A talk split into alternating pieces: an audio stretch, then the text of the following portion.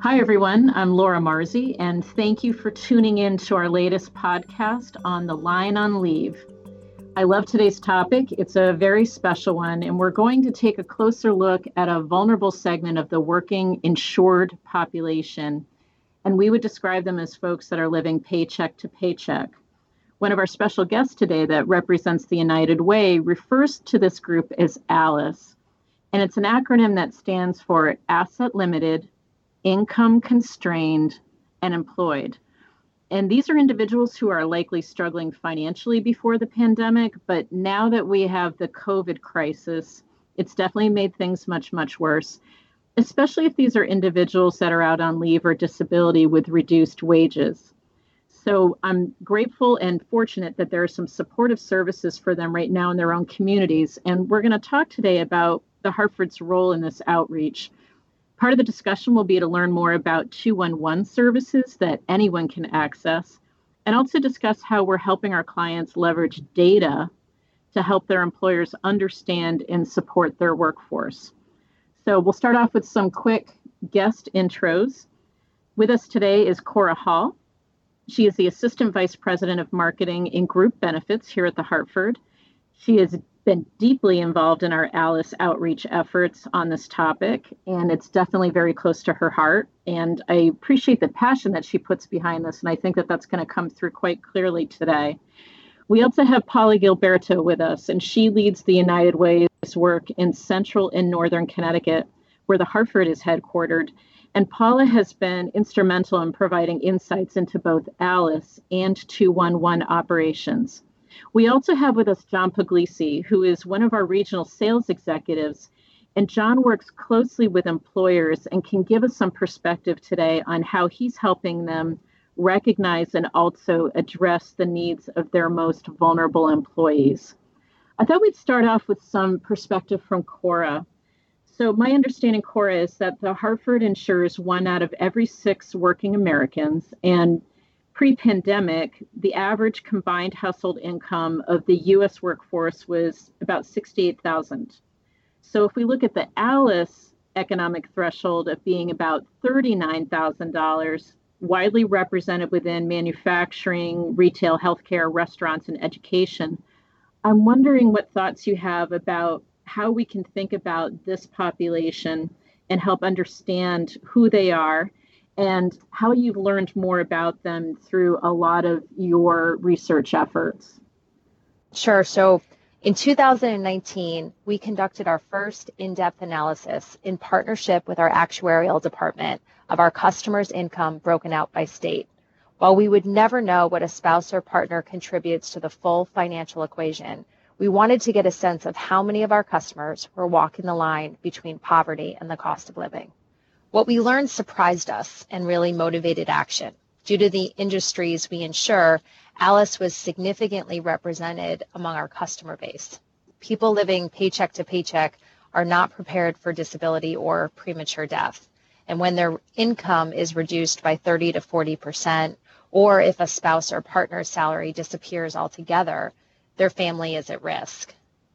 Our first step was to learn more about ALICE and through the work we did with Paula and her team, we ultimately joined the National ALICE Advisory Council, where we could help fund ALICE research in 21 participating states. The insights from this research help government and nonprofits make decisions about policies that address the needs of the paycheck to paycheck population. So, Cora, you know, thinking about that research that you conducted, and then also some of the work that the Hartford did through their future benefits study, we found out that some of the top stressors employees had reported during the pandemic were around caregiving and finances.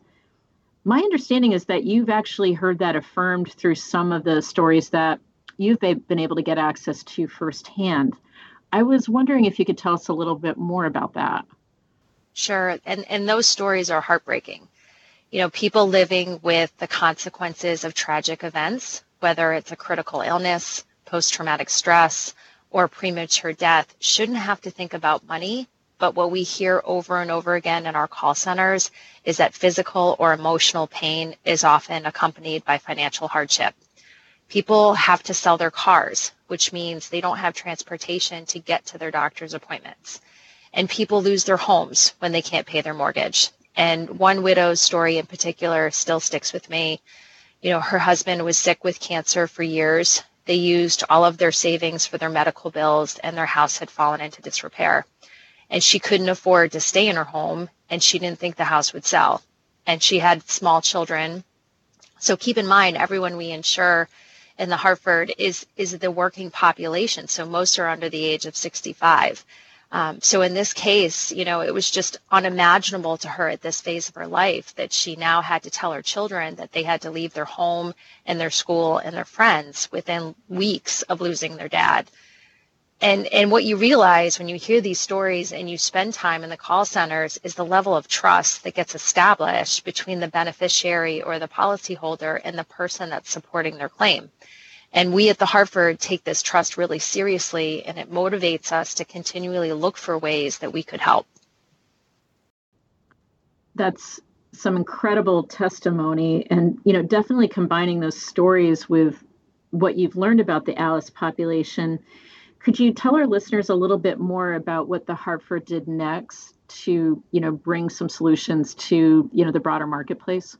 So the Hartford has a long-standing partnership with the United Way, and through that relationship, with a lot of help from Paula and her team, we learned about their national hotline 211, which can provide a host of services to support people in their communities.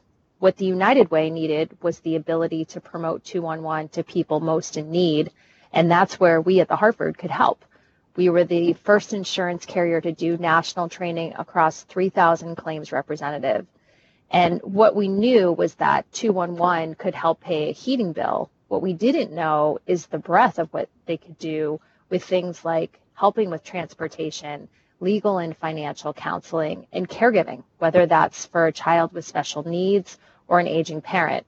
All real time scenarios we hear in our call centers, which impact people's ability to recover and get back to work or support their family when a premature death has occurred. And I was just so grateful we did this training in time to help our customers this year. We facilitated hundreds of 211 referrals in our call centers, and we're tracking that learning through technology called text mining, which aggregates the referrals and helps us identify trends. And we're promoting 211 in over half a million printed claims packages that go out annually and through our online portal with seasonal messaging. So think about, you know, how do you get school supplies in the fall? Uh, or how do you get help with heat in the winter? And we're sharing this information with employers so we raise the visibility of Alice and support their financial wellness programs. And you'll hear more about that from John in a minute. And we're not done.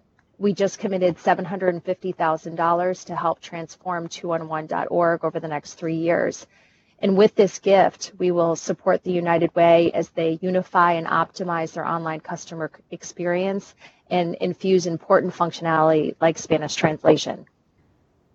That's an amazing amount of work and the hartford strong commitment to our community is something we're very proud of and i think that really comes through with our claims team and that could be the only contact with the hartford for so many of these folks i was wondering if you could elaborate a little bit on the role of the claims organization helping alice employees and their families i've spent a lot of time in our claims center, and they are on the front lines hearing the stories of what's happening with those families. And so that gives them the ability to make those real time connections so that they can foster that bridge that someone might need just to get through until they can get back to work or they can figure out the next chapter of their life. And so, you know, it's a very special role that that claims organization, and I think they are always looking at how can they do more and this was a perfect opportunity for them to be able to do that. It's fantastic. And my understanding too is that the alice organization does a tremendous amount of research on this population. I was wondering if you could just touch on that a little bit for our listeners. Alice workers have always been essential to the economy but this year in 2020 in the pandemic we saw that more than ever the population was growing before the pandemic, and it's even bigger now, which will impact illness, employee productivity, and the talent pipeline. And there's power in education and sharing the best practices. It feels like a, a big macro problem, but together we can find ways to start breaking it down. And I think employers, large and small, especially those on the council, are teaching us what's working in their business. And these ideas can inspire new products and services. And the research helps us back up the business cases, which we all need to drive influence and meaningful change. It's incredibly good work. Thank you. Uh, really appreciate the insights, Cora. I think what we'll do now is um, move over to a couple questions for Paula Gilberto from United Way. And I thought for our listeners, it would be helpful just to explain what 211 is and how it helps folks. If you could just break that down, that would be very helpful. Uh, happy to do so, Laura. And, and I just want to thank you and the team at the Hartford and all of your associates for this fantastic work. Um, 211 is now a national network. Um, it is intended to be the one number that people call. And by calling that one number, you're getting connected to free, confidential service. No more wrong numbers, no more wasted time trying to find the right resources this one call connects you to a trained specialist that is going to work with you in a confidential way to connect you to the resources in your community that are going to best help you and your family. Uh, the services get people connected to health resources and human services that are provided by an array of nonprofit organizations, along with public funded services that are provided by municipalities, state government, and federal government a critical thing about 211 that, that I want everyone to know is that it is available to everyone. There's no restriction on the service. If you are a parent and you have a, a toddler and you want to find a qualified child care center in proximity to where you live or work, you would call 211 and you would have access to that information. If you need elder care for a loved one, you can find that information. And most critically, it focuses in on those essential critical services that people need now and need now more than ever. Um, and I also want our, our listeners to know how much United Way appreciates the support of the Hartford. When people give to United Way, we in turn are able to support the 211 operation so you know that by giving that one gift, it's helping many. Thank you, Paula. And you know, just to push a little bit more on the support system, United Way identified Alice as a group with specific challenges, and you were really clear about that. Could you offer some more insights on how you go about assisting that group, especially the, with the work of your advisory council? Yes, um, Alice represents just this critical, um, critical people. Many of us came from Alice households. We may be Alice currently, or we might be one paycheck away from Alice. And in that, what we recognized is that individuals whose income is below the federal poverty level are oftentimes eligible for public support. And, and that's good and that's helpful but there's a significant portion and a growing portion of every community in the United States where their income is not growing proportionate to the basic cost of living. And it's that population above the federal poverty line, but below financial security and independence that represents Alice. Alice people work and oftentimes work uh, two or three jobs. And, and let's think about this as an example. My dad was a janitor. My mom worked off and on in retail. We were an Alice household. Individuals that care for our children, care for our elderly, service our cars, work in retail. Alice, again, working, but but their their income is such that they're not making enough to make ends meet and they're not qualifying for various services because their income is just above that line. So uh, furlough could move a household into Alice, uh, loss of a job, a health emergency, um, any kind of disruption to normal income. Um, we feel at United Way that it's very important to help Alice households because these are individuals that, that we rely on and they drive our economy. And what we want is for all families to be financially independent.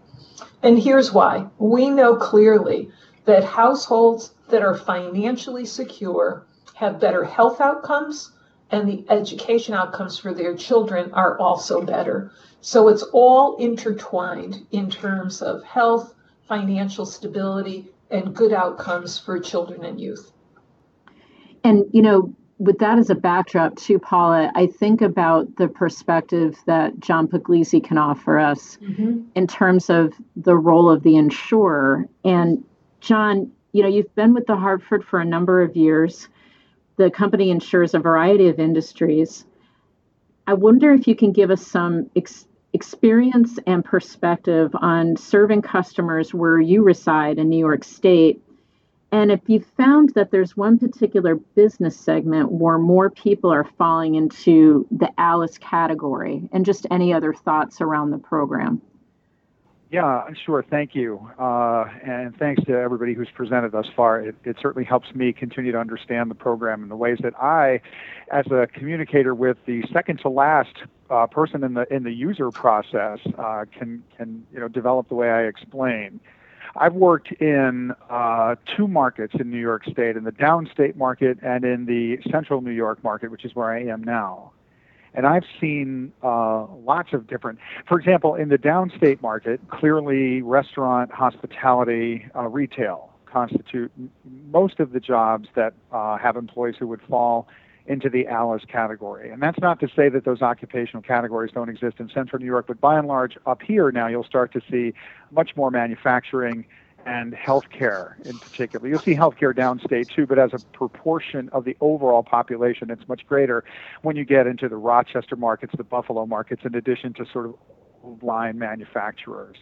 So you're really, particularly when you're getting into restaurant, hospitality, service industries, you're hearing about the populations that Paul was speaking about, ones who are working, possibly three jobs, working hard, and just aren't, uh, you know, aren't able to um, really support themselves without a lot of without a lot of income support in the home.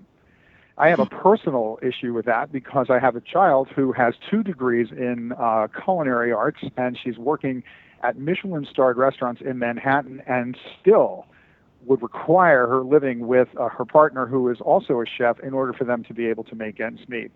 $2,100 a month rent, uh, against you know a sixty thousand dollar a year income doesn't quite meet the ALICE threshold unless you consider the relativity to the cost of living down there, and then it, it certainly would. So, uh, you know, on a personal note, I find these programs to be um, exciting and helpful.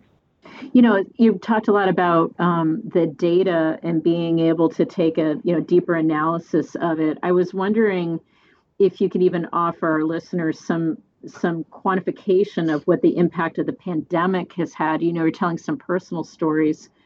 What have you seen and heard in terms of COVID making an impact on the 211 calls that Paula talked about? So the, the impact that I've seen on 211, uh, the impact I've seen uh, as a result of COVID can be seen in some of the data that 211 provides. When you compare year over year and you're looking at the Connecticut market, for example, you see a many thousand fold increase in the number of calls associated with healthcare. That data is immediately visible to you when you look on the website and you adjust the dates. Um, when you, I took a look at Central New York, which is where I am, to see you know what the trends were, and I see an increase in calls to 211 associated with uh, housing and shelter, and particularly rent assistance. And uh, so year over year, although I, I, did find actually when I looked back to 2015 on the 211 website that shelter housing, those concerns have been kind of stable in the Syracuse, Central New York market, but they have grown during the uh, the COVID period, and that, and that led me to think about something. I read something just this morning, as a matter of fact. I saw a quote that said, "During COVID, the first person that eats is the rent. And and again, you know, when you have somebody who's in your personal life who who could, you know, I mean, they could run into some serious problems if they're not able to work and pay their rent, and the landlord runs into problems too, who has a mortgage to pay. And that led me to one other thought about ALICE and the categories that I'm looking at: housing, shelter, mental health, and addictions in particular. Because I know that if I missed a mortgage payment, that wouldn't just be a financial crisis for me. That would right. be a profound moment of panic, anxiety, and depression. And therefore, I think 211 offers a range of services beyond help in the local market with issues like rent assistance and food security. Because you could see mental health problems, and I think you are, arising out of unemployment and disability associated with COVID that these programs can help with enormously. I agree. You know, we've done a lot of proprietary research in the last year at the Hartford, you know, really trying to look at the rise of the compassionate workplace and understanding, you know, what employees are bringing to the table, their stressors, and what their employers can do to help share and shelter them from some of that burden. I was wondering, since you're you're working directly with employers in your territory, when you think about the knowledge that you were just talking about and some of the insights, what do you do to put that into practice when you're trying to talk about ALICE populations and the perspectives that you're getting from the 211 data? How is that received and, and what are you seeing in terms of, you know, some good examples of how employers are taking the information? Okay, so that's a great question. So employers respond to this quite favorably. We've seen real development on the employer's part of compassion towards employees' personal problems and work life balance as opposed to just work productivity. So employers, I find, are extremely receptive to this kind of information. I was speaking with a, a college client of ours in Western New York earlier this week and sharing information about the program and talking about how it could be a corollary to EAP programs that are offered either through the medical program or through the other carriers. This is another area where I am able to communicate to employers that our organization can link employees to human services directly in their communities you know, I, I think about how much the world has changed in less than a year. You talked about the idea of productivity and the amount of effort that was put into services and support for that. Again, going back to the, the survey that we did at the Hartford before pandemic, and we were trying to query employees' wish lists for benefits. A lot of it fell into those categories that we might expect in terms of, you know, things like gym memberships or support for pet insurance all those things that might go over what we call kind of the bedrock benefits of life and disability insurance. I'm wondering do you think that employers at this point are more cognizant of the kind of duty to offer life and disability insurance now to their employees based on what you've been observing over the past 10 months? Yeah, very much so. There were there were brokers and insurance producers in the Western New York market who were aware of this before and would you know would not discuss those kinds of products with their clients until they were satisfied that yeah. employers employees had access to life insurance and disability insurance but certainly in covid you you're seeing a transition and even to you know products that we offer on the voluntary workspace are things that are more appealing to employers now which is not to say that you know pet insurance and gym memberships. I'm an I'm an overweight pet owner. I, I need both of these things. but more Same. importantly, you know, I need to be sure that I'm secure as far as income, food security, healthcare, safety, all of the categories that the 211 program offers assistance with. So I think that yes, I think that there's a shift in focus towards you know these more considerable benefits than the ones that are a little bit more fringy. Excellent.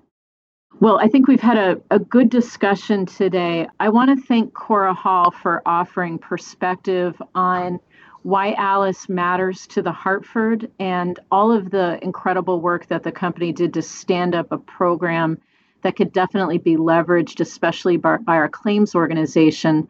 I want to thank Paula Gilberto for giving us a closer look at what ALICE means in the working population and as well as the 211 network and how that provides so much support.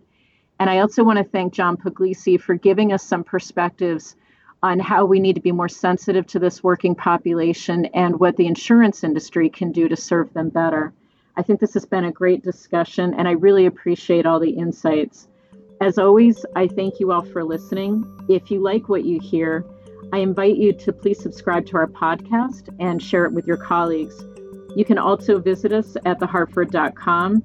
And if you're interested in paid family medical leave resources, you can get more information directly there, as well as more information and details and links that help you understand the myriad ways that the Hartford is trying to support the active working workplace right now. Until next time, be well and stay safe, everyone. Thank you.